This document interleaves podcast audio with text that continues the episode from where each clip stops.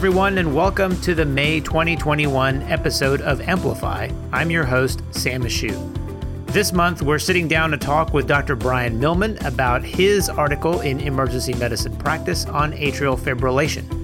Before we dive into that interview, I want to make a couple of exciting announcements from EB Medicine. First, if you haven't already done so, I encourage you to register for the Clinical Decision Making in Emergency Medicine Conference this summer, June 23rd through the 27th in Ponte Vedra, Florida. I'll be there for the live course and I hope to see you there. But if you can't travel, there is also a virtual option.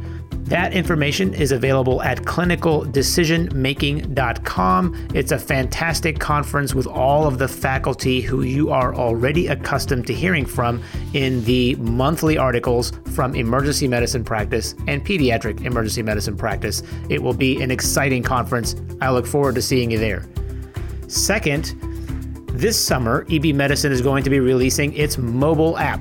That is fantastic news for me, and I'm sure for you. There is an abundance of information that can be used rapidly at the bedside in each of these articles every month. And if you've been looking forward to having it available in your pocket, it is coming very soon. So be on the lookout for that announcement from EB Medicine as well. And now, without any further ado, here's Dr. Brian Millman. Hello, I'm Brian Millman. I am a clinical assistant professor at the University of Oklahoma in Tulsa, Oklahoma. I work with residents there and work at several community hospitals there. I'm really excited to be on today talking about atrial fibrillation. Brian, thanks for joining us on this episode of EMplify. This month, we are talking about the emergency medicine practice article on atrial fibrillation, which you authored. Thank you very much for doing such a wonderful job. I can't wait for the rest of our audience to look through this article and take a look at all the gems that you have listed here. Uh, let's start at the top of the list for why atrial fibrillation. Why did you pick this topic? Is it really that big a deal? So, yes, um, first of all, it is a big deal. Second of all, some of the motivation behind the article was um, a lot of ED physicians in the United States seem to be most comfortable with seeing that atrial fibrillation patient, starting a rate control med, and admitting them to the hospital. It seems like this is the case more and more. And as the incidence of atrial fibrillation increases, as we have a more aging population, I worry that we're going to fill our EDs and fill our hospitals with atrial fibrillation patients. So, again, some of the motivation behind writing this article and looking at the literature that's out there was trying to see if we can send more atrial fibrillation patients home from the emergency department. It's the most common dysrhythmia encountered in the emergency department. And as I mentioned, there's increasing incidence with age. So in, in patients less than 65 years old, we see about a rate of atrial fibrillation of about 2 to 4%, whereas it goes up to 9% in patients older than 65. In the next 30 years in the United States, the prevalence of patients with atrial fibrillation is expected to double. So we already are seeing a lot of atrial fibrillation patients. I rarely go a shift without seeing an atrial fibrillation patient, and it's just going to become more and more frequent. Yeah, I am sure that I saw at least two people on my shift yesterday afternoon with atrial fibrillation. So it's definitely common and it does seem to be increasing as the population that we're seeing is getting older. In the article, you mention atrial fibrillation and atrial flutter. So, for our purposes, is this really the same disease or a spectrum of a disease? What's the distinction there? So, they're slightly different. Atrial fibrillation is um, high frequency excitation of the atria that causes irregular atrial activity. Atrial flutter is also irregular atrial activity, but usually regular atrial tachycardia. With fibrillation, that electrical activity of the atria is a bit more disorganized than the organized activity at the organized activity of atrial flutter we talk about atrial fibrillation more frequently in the article, but while there are different EKG findings and different risk factors, the management, the need for anticoagulation, the emergency department treatment, all, all is pretty similar between these two disease processes. Yeah, I can recall a time I had a conversation with a former partner of mine, someone who's now retired. So he was of a different generation, but we sat down and were debating at the time whether or not atrial flutter required anticoagulation. I was on the pro anticoagulation side, and he was trying to convince me that since it was a regular rhythm, that the thromboembolic risk was far lower and it really wasn't necessary. So, for our purposes, really, ultimately, anticoagulation, risk scoring, all of that stuff is the same, regardless of which of the two processes we diagnose. Is that right? Yes. Um, you should apply the scoring tools that we're going to talk about later in the podcast um, to both of these processes and anticoagulate appropriately based on scoring tools. Awesome. All right. Well, then let's start with uh, how about some risk factors? What are the things that are going to predispose my 70 year old patient to actually having atrial fibrillation or flutter? So, hypertensive cardiac d- disease is the greatest contributor to atrial fibrillation in the United States. Um, we can break down other risk factors based on organ system. So, other cardiovascular risk factors would be vas- valvular disease, heart failure, and coronary artery disease. There's some pulmonary risk factors such as COPD, obstructive sleep apnea, tobacco use. Um, some other chronic processes that are risk factors and contribute to atrial fibrillation would be diabetes, chronic kidney disease, chronic alcohol use. And we also have to keep acute illness and surgery in our mind for contributors to atrial fibrillation. Two more things to think about. Um, as non non modifiable risk factors would be age, as we talked about already, and male sex.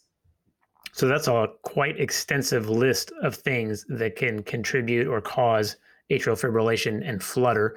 Lots of things to keep in mind, and that's probably 90% of the geriatric patients that I'm seeing will have at least one of those risk factors, if not multiple risk factors already.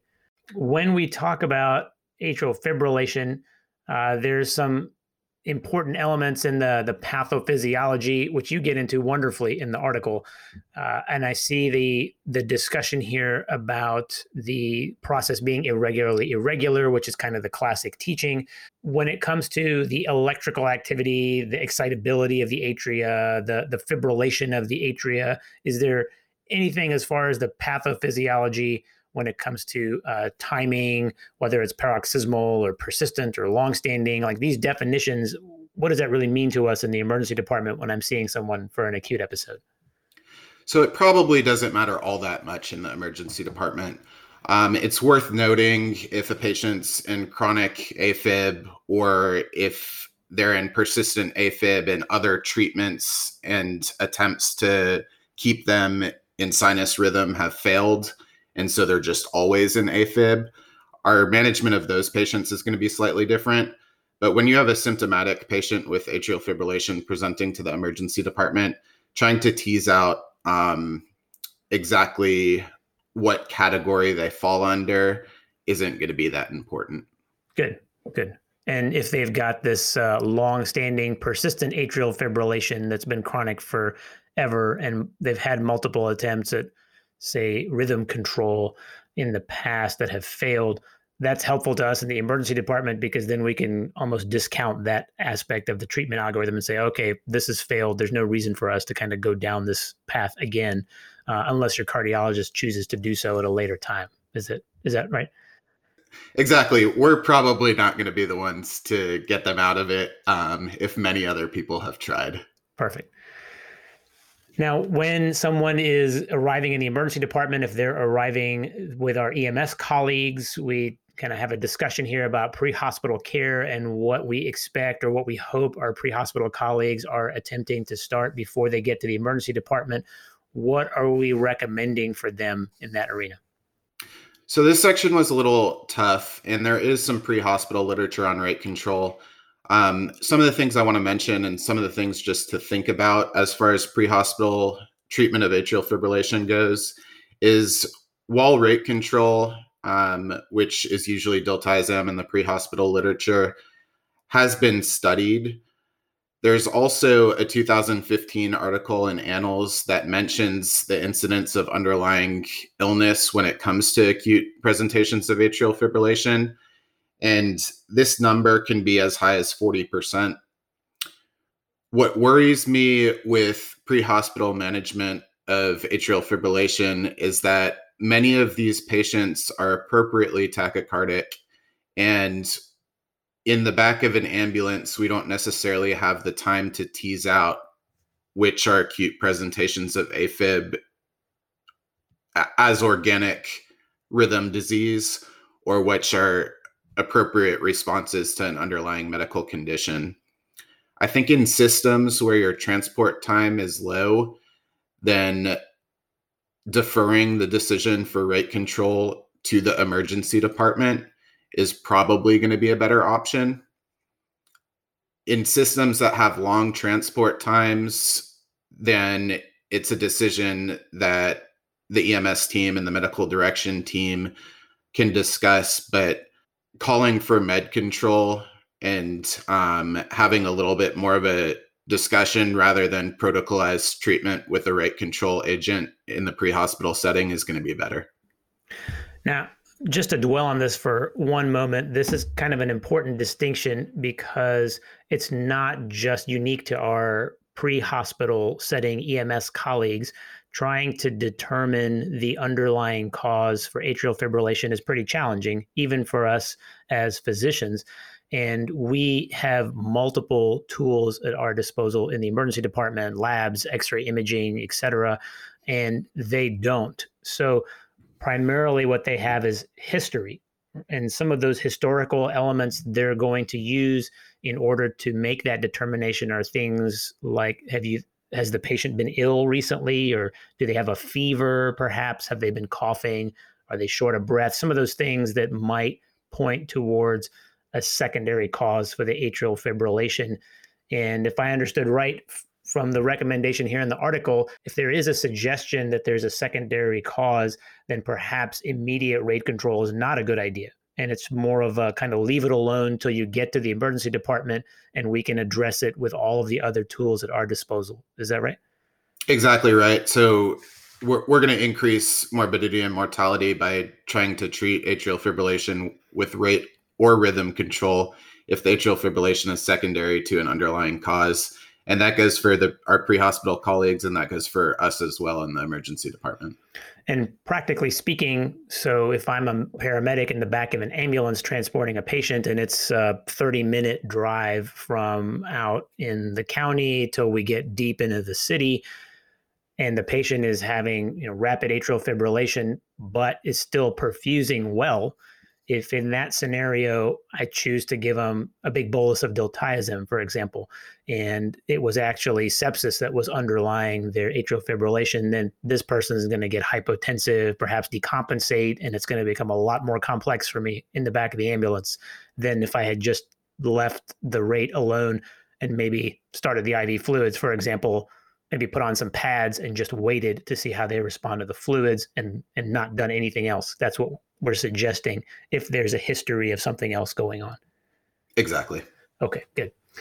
So if you're in the, uh, I know there are some EMS colleagues that listen to the podcast, and if you're there, I don't want you to take that as a personal criticism because we have the same challenge in the emergency department. We just happen to have a lot more tools at our disposal. So, uh, but there are a lot of those agencies that do have this protocolized, and that's an important distinction to make. And if you can pick up on those subtle historical details, that may actually serve you well.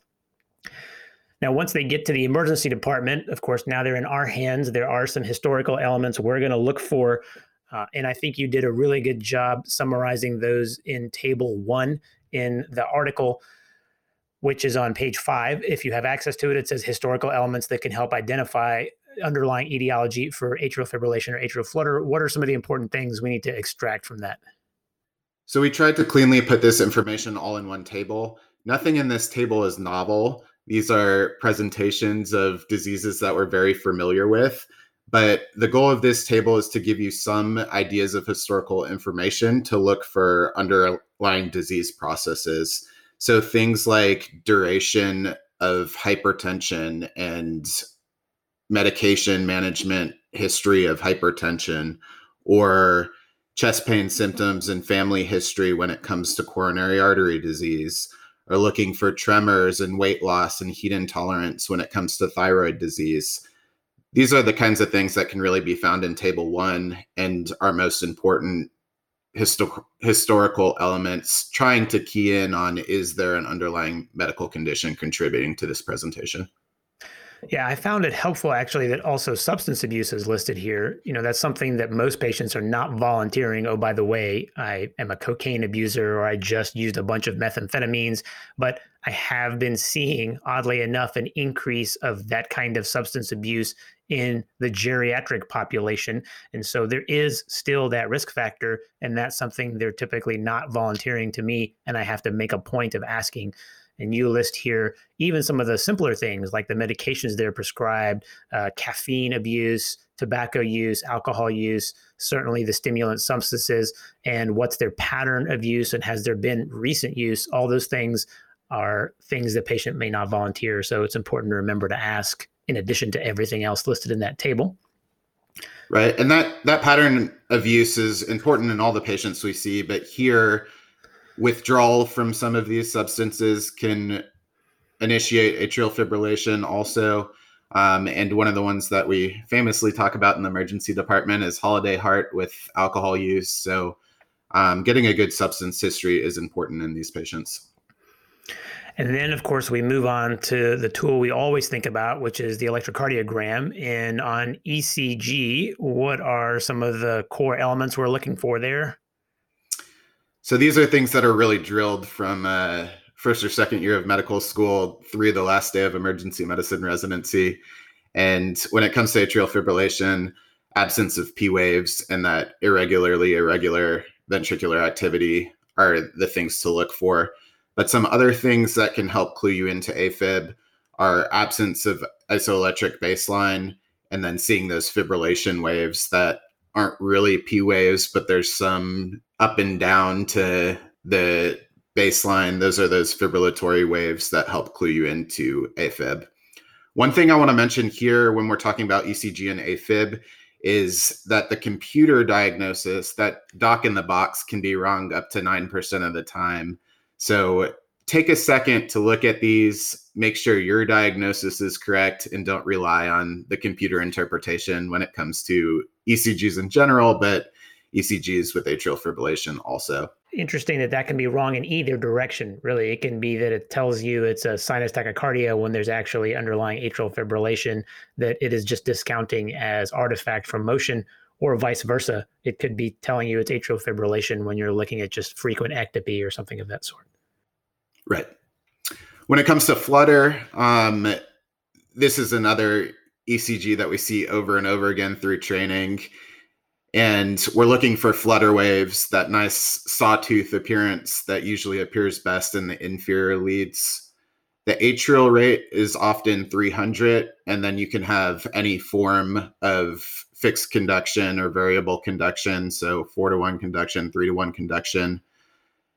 When the patient has two to one conduction or three to one conduction, those can be some more subtle atrial flutter ECGs because the flutter waves may look like a T wave than a P wave with three to one conduction.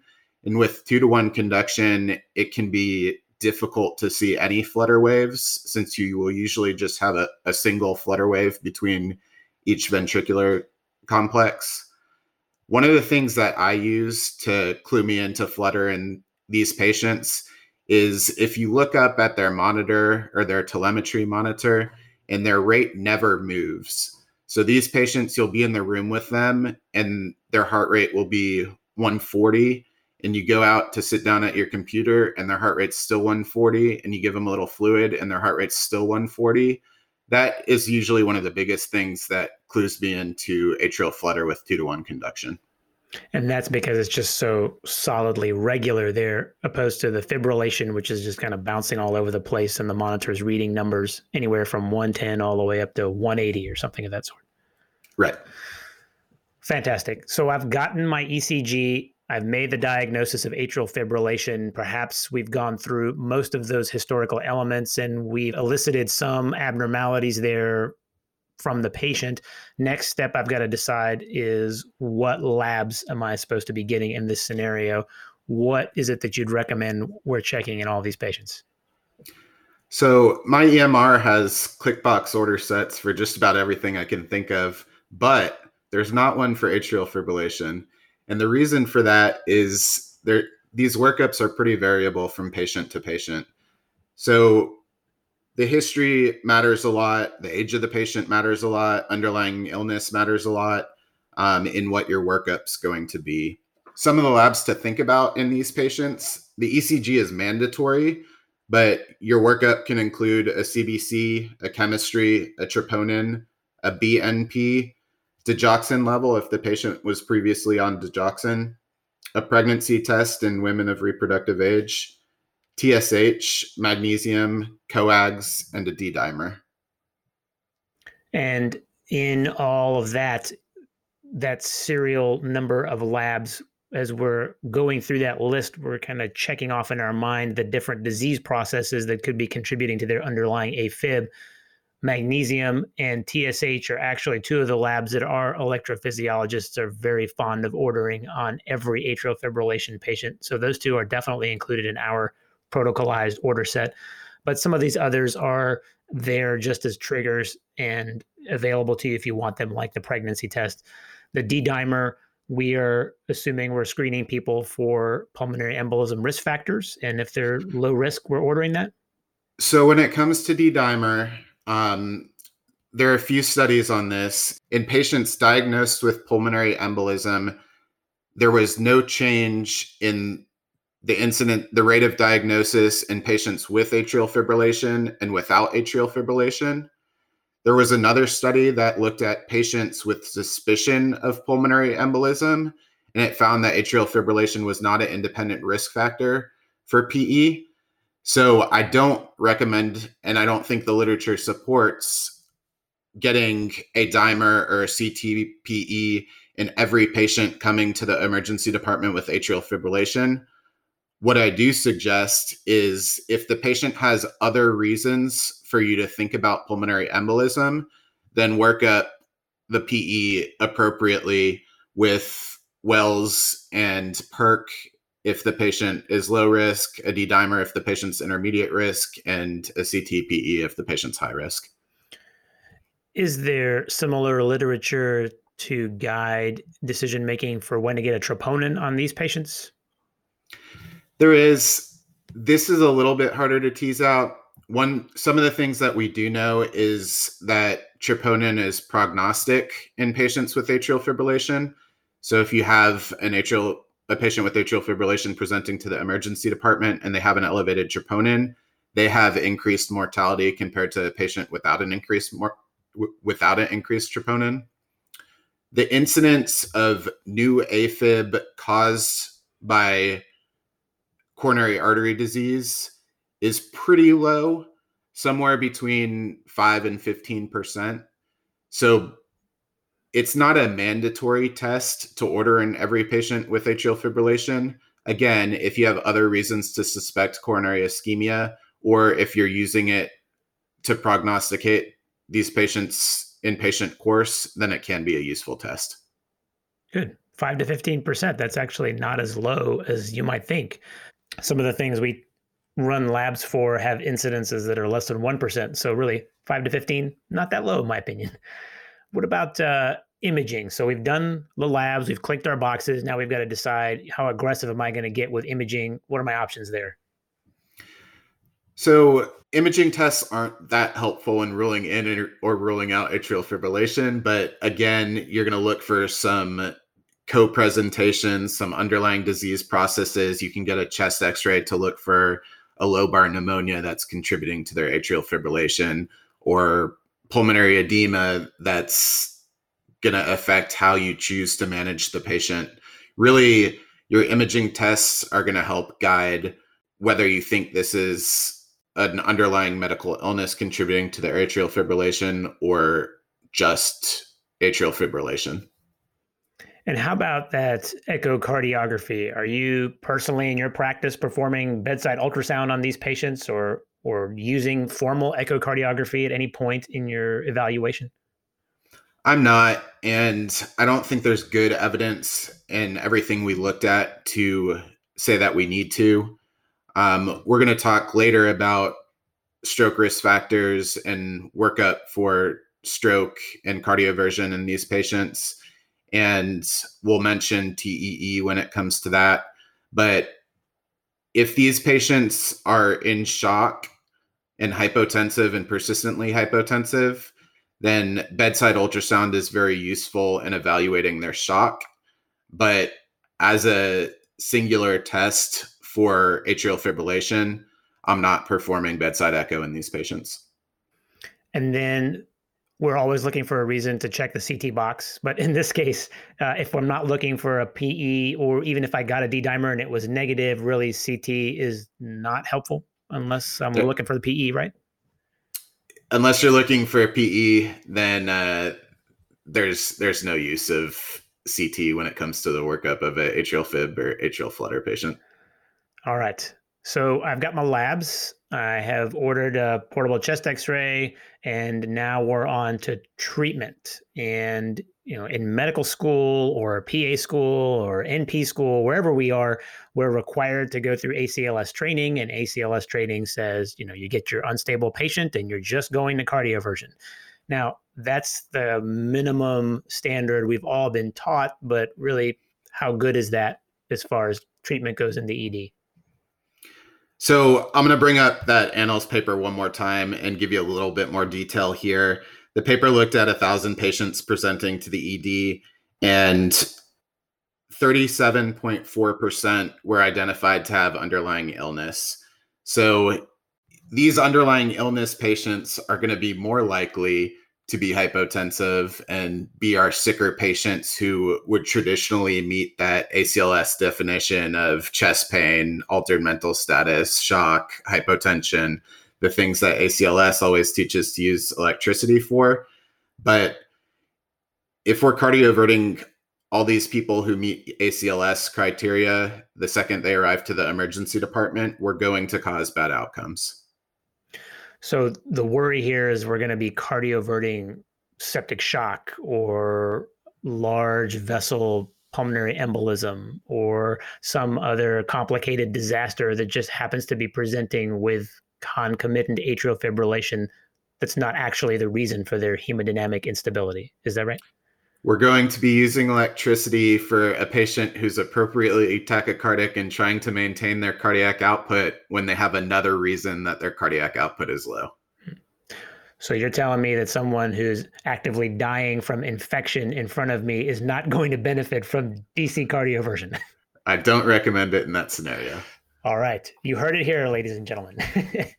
uh, all right. So, what are my other options then? If I'm going to be a little bit more judicious about who we're going to cardiovert because there might be some historical findings there. Maybe they have a fever.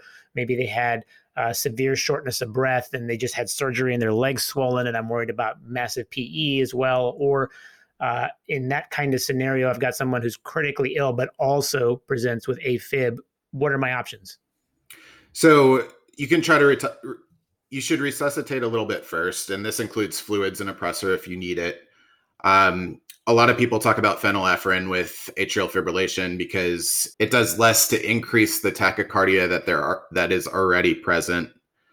And push dose phenylephrine is a option here. So the dose there would be 50 to 200 micrograms every two to five minutes to try to bring up the pressure a little bit um, while fluids are running. Levophed is also an option in these patients. It's what we would use in that septic shock patient anyway.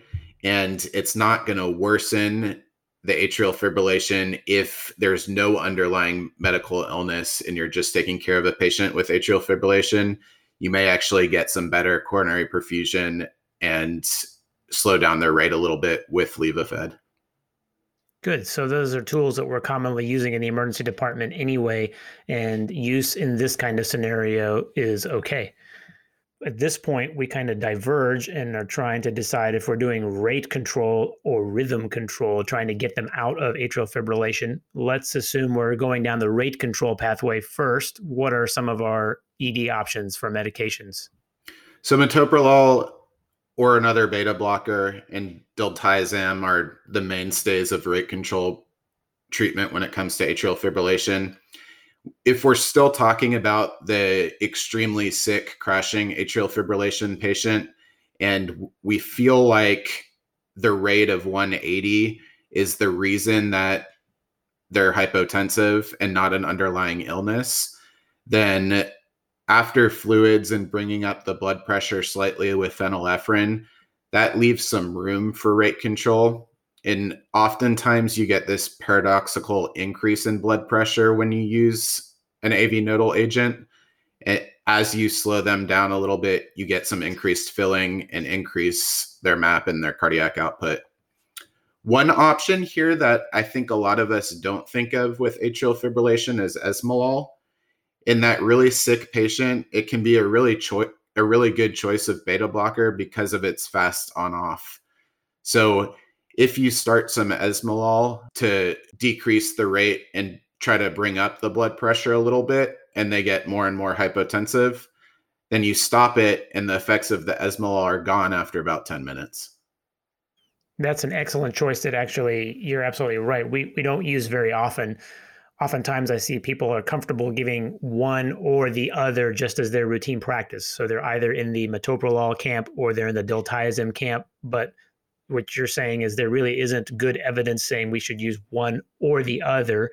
Uh, you did mention in the article that if the patient has a history of already being on a beta blocker, perhaps that might be a good place to start. Or if they're already on oral DILT therapy at home, that might be a good place to start. Yeah, in the article, we brought up that continuing a patient's previous medication may be the best acute rate control option. And there wasn't great literature behind this, um, really, just because it hasn't been studied. But it, it, it makes sense. Um, continuing home therapy is always what we try to do. So in this acute situation, it's it's helpful also. Now, what do you think about bouncing back and forth? So I've given the metoprolol, it didn't work. Is it okay to just switch to diltiazem now? I think when I've seen this happen, people have not reached their therapeutic level of the first agent that was tried. So, um, giving a single bolus of diltiazem and then switching to metoprolol is probably going to increase the patient's hypotension more so than if you gave that bolus of diltiazem and then gave a second dose of diltiazem and continued down the same therapeutic agent pathway. Yeah, so I guess that's one of the advantages I can think of for diltiazem is your therapeutic ceiling is probably a lot higher. If you're in the metoprolol camp and you're giving the five milligrams and then another five milligrams, and now you're up to 15 IV, you're going to reach that maximum available dose pretty quickly. But what you're saying is if you haven't maximized whatever it is you're giving, that's a better option than switching to another agent because you're at higher risk for complications, things like AV block. Is that what we're talking about? And, and hypotension is the other big one that we see. Okay. And esmolol here also is a great choice because it's so short acting. So even if you are stuck having to make a switch, if you have access to esmolol, that might be a better choice uh, because you can shut it off and it's gone much more quickly. So that's beta blockers and calcium channel blockers. What other agents do we have at our disposal there in the emergency department? So three more that I want to mention are digoxin, amiodarone, and magnesium. These all have a lot of evidence going back several years, but have fallen out of favor recently.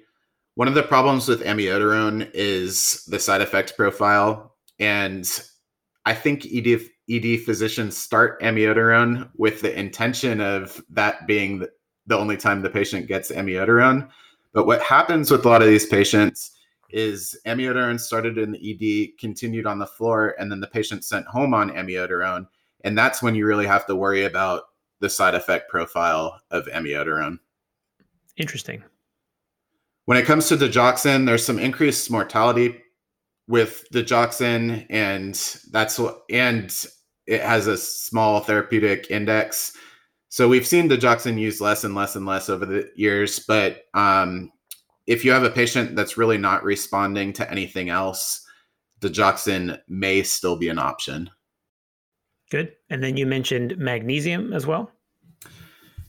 Magnesium, another favorite medicine of emergency medicine physicians. Um, I don't know that we have great evidence yet to suggest that we should use magnesium in all atrial fibrillation patients.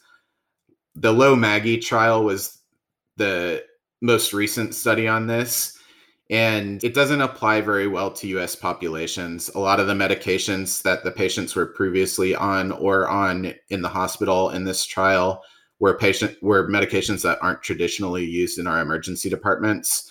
But um, the trial did find a little bit more successful rate control using magnesium in addition to some other medications.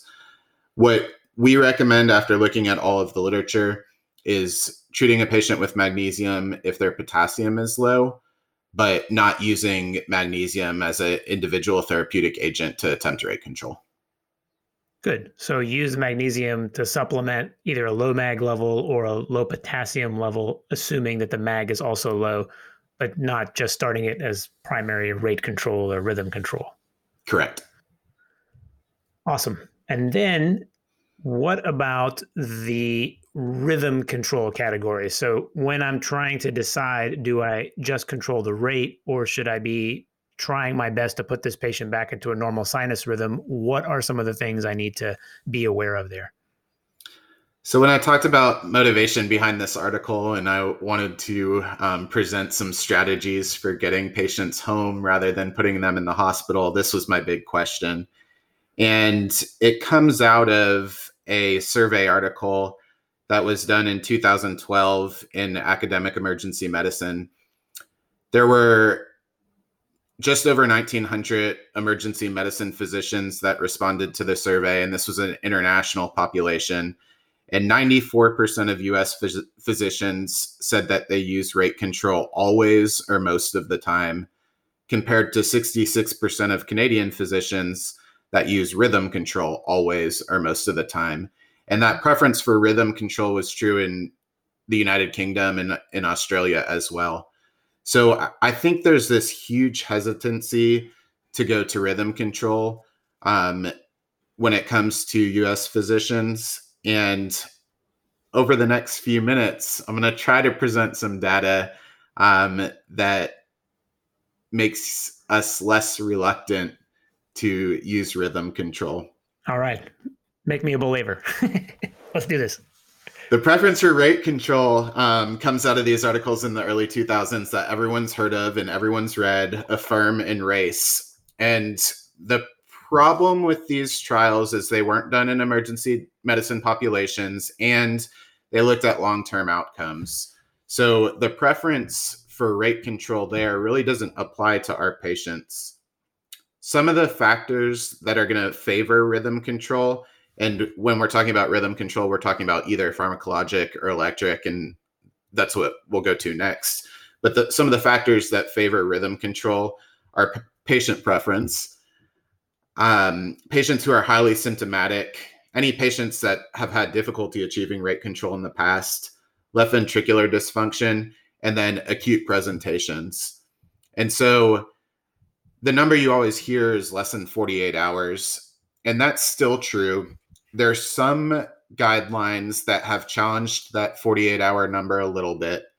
And the reason is there was a Finnish study that looked at different time points and patients that presented with less than 12 hours of symptoms had a 0.3% rate of thromboembolic events compared to the 24 to 48 hour symptom time point those patients had a 1.1% risk of thromboembolic events. I want to point out those numbers though. We're talking about around 1% or less risk of thromboembolic events. In my mind, prior to looking at a lot of this literature, if I was going to cardiovert someone for atrial fibrillation, I thought they were going to have a one in two risk of stroke or something like that. And we're talking about a rare, rare, rare complication of rhythm control. Is this in that study? These were patients who had this complication who were not anticoagulated before? So this study looked at 2,400 plus patients, and none of them were anticoagulated. All of them underwent cardioversion. And out of the entire study, so we looked at a couple of time points, but out of the entire study, the risk of thromboembolic complications was 0.7%. That's pretty low. I, I, I, we do need to mention here that these were patients that reported symptoms less than 48 hours. So it looked at everything up to the 48 hour time point. Okay. So in the ideal scenario, and this is, you know, if I could name or create my patient, this is someone who has a history of prior AFib, who knows exactly when they go into AFib because they're very symptomatic. They say, I can tell. And they I have a smartwatch with an EKG feature that says I can tell you I was in a normal sinus rhythm. I check it all day, every day. And at six o'clock, 12 hours ago, I felt my palpitations start and I did another EKG on my smartwatch and it was an AFib. I know I've been in it less than 48 hours. I'm on Eliquis. I don't want to be in the hospital. I've taken my metoprolol. I've taken an extra dose of my metoprolol. I haven't converted yet. And I'm just asking you to shock me. That is probably the ideal scenario. So that's a patient that I would have zero hesitation cardioverting. But even if you take out a few of those things that make it easier, like take out um, the anticoagulation history in this patient, then it's still a patient that you have a good idea has been in atrial fibrillation for 12 hours. And that's a patient that we really shouldn't have any hesitation cardioverting. So if we get a little bit more gray with the case, now they're not anticoagulated. They don't necessarily have a smart device with EKG capability, but they have been in AFib before. And each time that they've been symptomatic with it, they've been able to present somewhere. The question that might come up would be okay, could you have been in AFib for a longer period of time and just not felt it because the rate was lower? And now you feel it because the rate went up. And that is addressed really in that study population, you think? Or did they do any other investigation to parse that out, or is that even relevant? So that's that's an answer that we're still we still don't know for sure. Um, that patient is the one that many of my residents and colleagues always ask about that that question that we all ask how do we know this actually is 12 hours of symptoms or 24 hours of symptoms and not that the patient's been in AFib for five days and every time they're tachycardic, they feel symptomatic, and every time they're not tachycardic, they feel nothing. Um, but when you look at these studies, both the one I mentioned and many other studies that have been done on non anticoagulated atrial fibrillation patients, they they don't have patients with devices. These patients aren't on telly. They don't. This was done before the big Apple Watch studies, and so I, I I think the last thing you said was, does it even matter? And I'm not sure that it does even matter because we're looking at very low rates of thromboembolism, and all of those types of patients were included in these studies.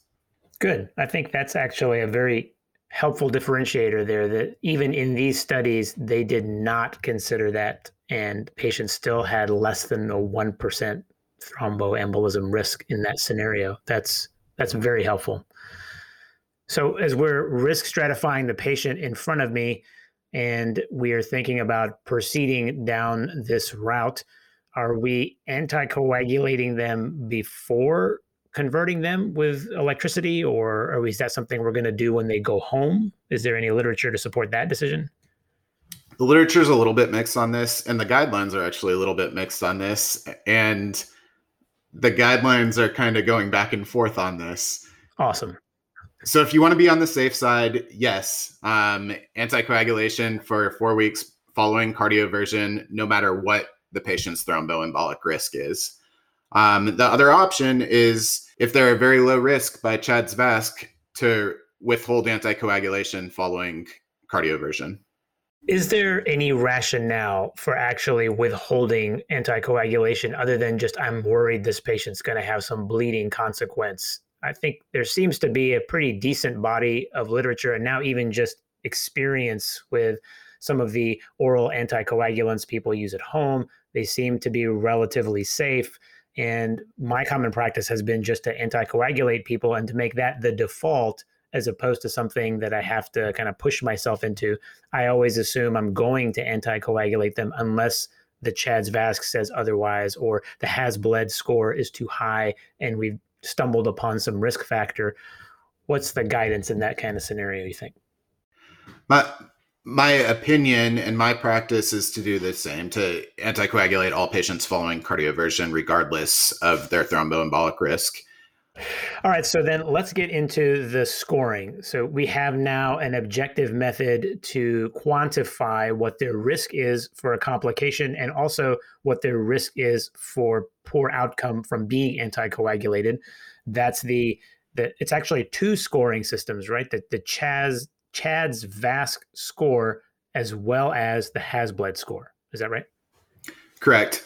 So we initially had CHADS 2. We've moved to CHA2DS2-VASc, especially in the United States. Um, there, there are guidelines in Canadian physicians that are have continued using CHADS 2, but most US physicians are more comfortable and have continued using CHA2DS2-VASc. Um, this is a scoring system to evaluate for stroke risk in these patients. And initially, that last S in CHA2DS2-VASc was female sex since this tool has was initially developed, um, the thought about female sex being an increased risk factor for stroke has changed, and so the cutoffs for your low, high, low, intermediate, and high stroke risk um, are different for males and females if you're using sex as one of the points in your CHA2DS2-VASc score. So males with a CHA2DS2-VASc of two or higher and females with a CHA2DS2-VASc of three or higher are high risk and they should all be anticoagulated. Um, if in males with a CHA2DS2-VASc of one and females with a CHA2DS2-VASc of two, those are intermediate risk patients. And those are your patients who I would lean towards anticoagulation in, but you should probably have a conversation with them and and say to them you're at a little bit higher stroke risk. You're not at a super high stroke risk. What are the activities you do? Is there anything that you do that prevents you from being on an anticoagulant?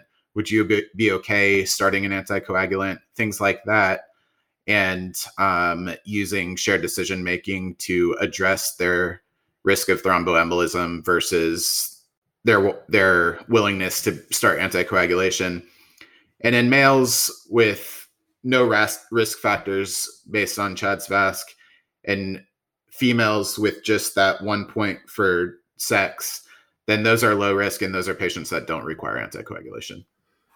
Okay.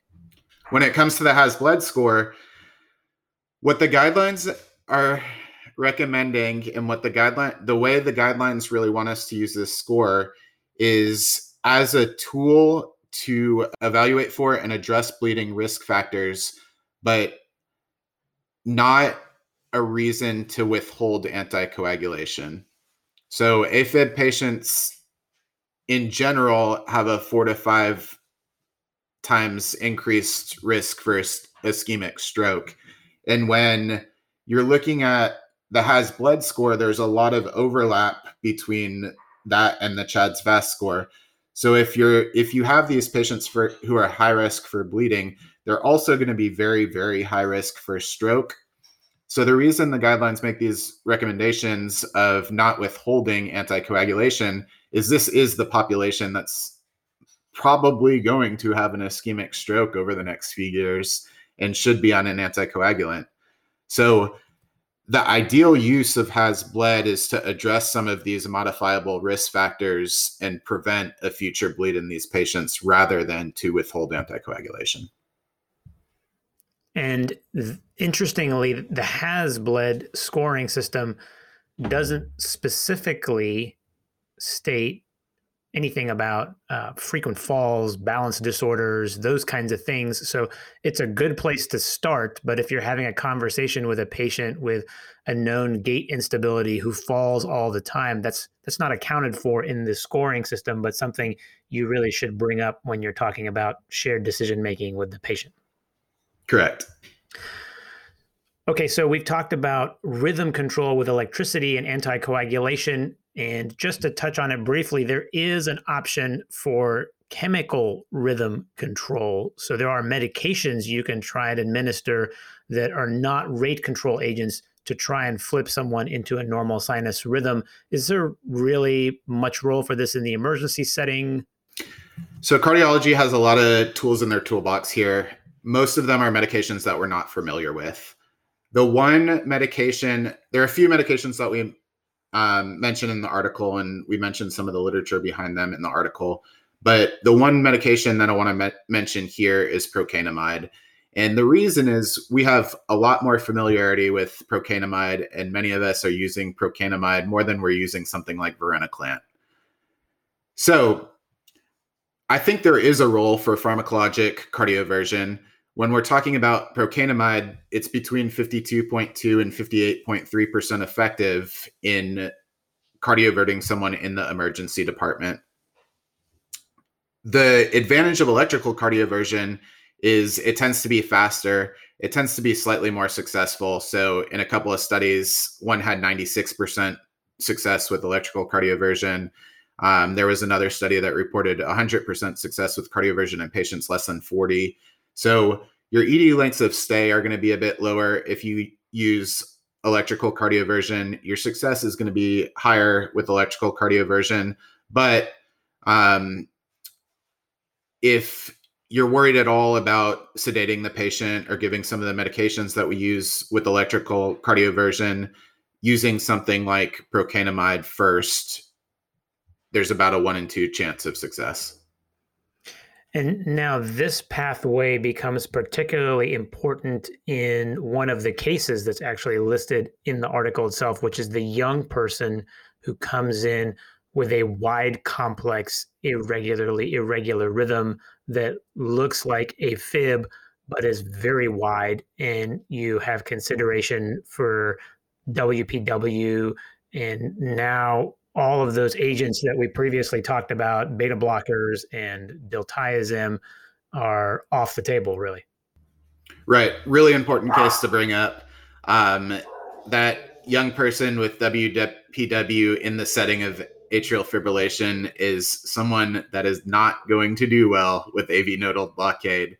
So, what we're li- really looking for is that orthodromic WPW um, and the EKG we included in the article, please take a look if you can.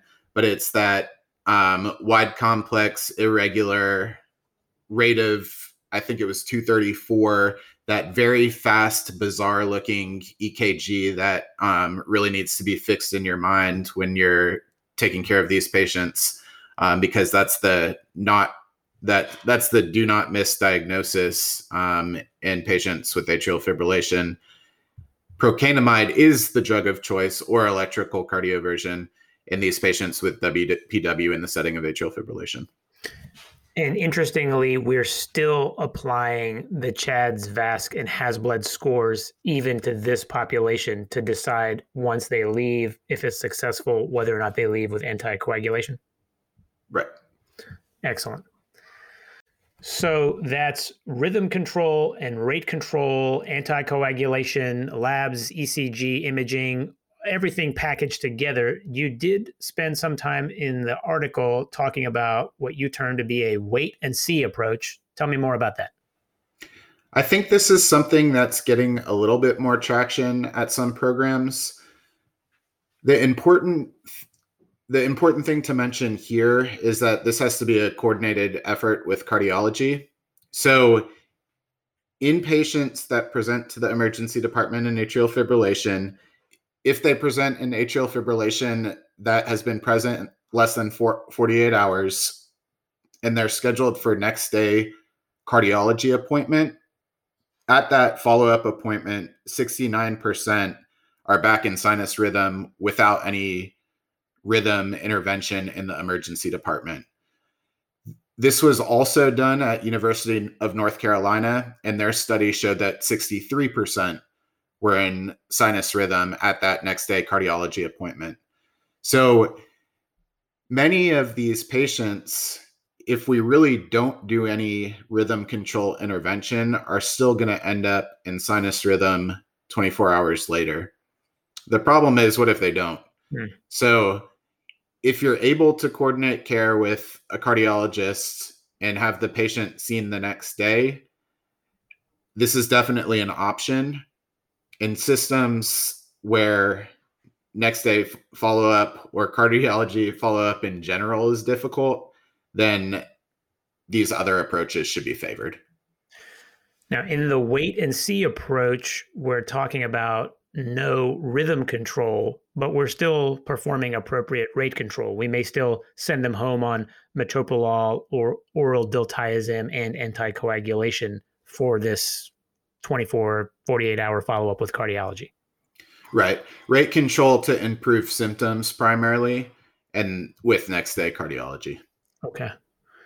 Interesting that it's actually that high. That's that's quite a large number of those patients. So in systems where you have those resources, that's actually a very viable thing to do. Now, disposition ultimately out of the emergency department is going to be dependent on which of these pathways we choose. If we elect for a rate control option and we end up on something like an IV infusion of diltiazem, that's a pretty obvious admission but what other things should we be considering when we're trying to decide okay can this patient go home or not? We'll go back to the underlying medical condition here. Obviously if there's an underlying medical condition that um, requires the patient to stay in the hospital for workup of that or for iv antibiotics or for surgery then those patients need to stay in the hospital. But if we've ruled that out and we have a pure atrial fibrillation patient um, who has who is now in sinus rhythm after your rhythm pathway workup and treatment in the emergency department, those patients can go home.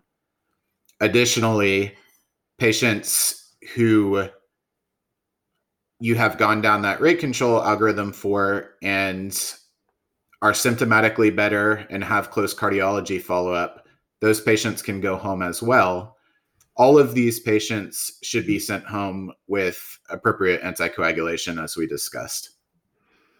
And there's an excellent pathway on page 22 of the article that summarizes practically everything we've talked about today from their initial presentation through that decision making into the algorithm for rate control. Uh, there's another one uh, on the next page 23 for the unstable patient. And so I highly encourage you to go and look at both of those protocols, keep them in your pocket, pull up your handy dandy pocket calculator, and start using the CHADS, VASC, and the HAS-BLED scores. All right. Well, thank you very much for joining us. I really appreciate you taking the time to both write the article and to talk to us on the podcast. I found it exceptionally helpful. And again, this is published online, ebmedicine.net. It will be in your mailbox if it hasn't already arrived for the month of May. I highly encourage you to go and take a look at those published pathways and the tables. It really is an outstanding article. So thanks so much, Brian. I appreciate your time. Thank you so much for having me. It was good talking to you. And that's a wrap. Thanks so much to Dr. Brian Millman for joining us and for writing the outstanding article on atrial fibrillation. I highly encourage you to go read through the entire article and don't forget to go to ebmedicine.net and claim your CME for it. Also, don't forget clinicaldecisionmaking.com. That's the website where you can register for the conference this summer, June 23rd through the 27th. I hope to see you there in person. Until next time, I'm your host, Sam Ashoo. Be safe.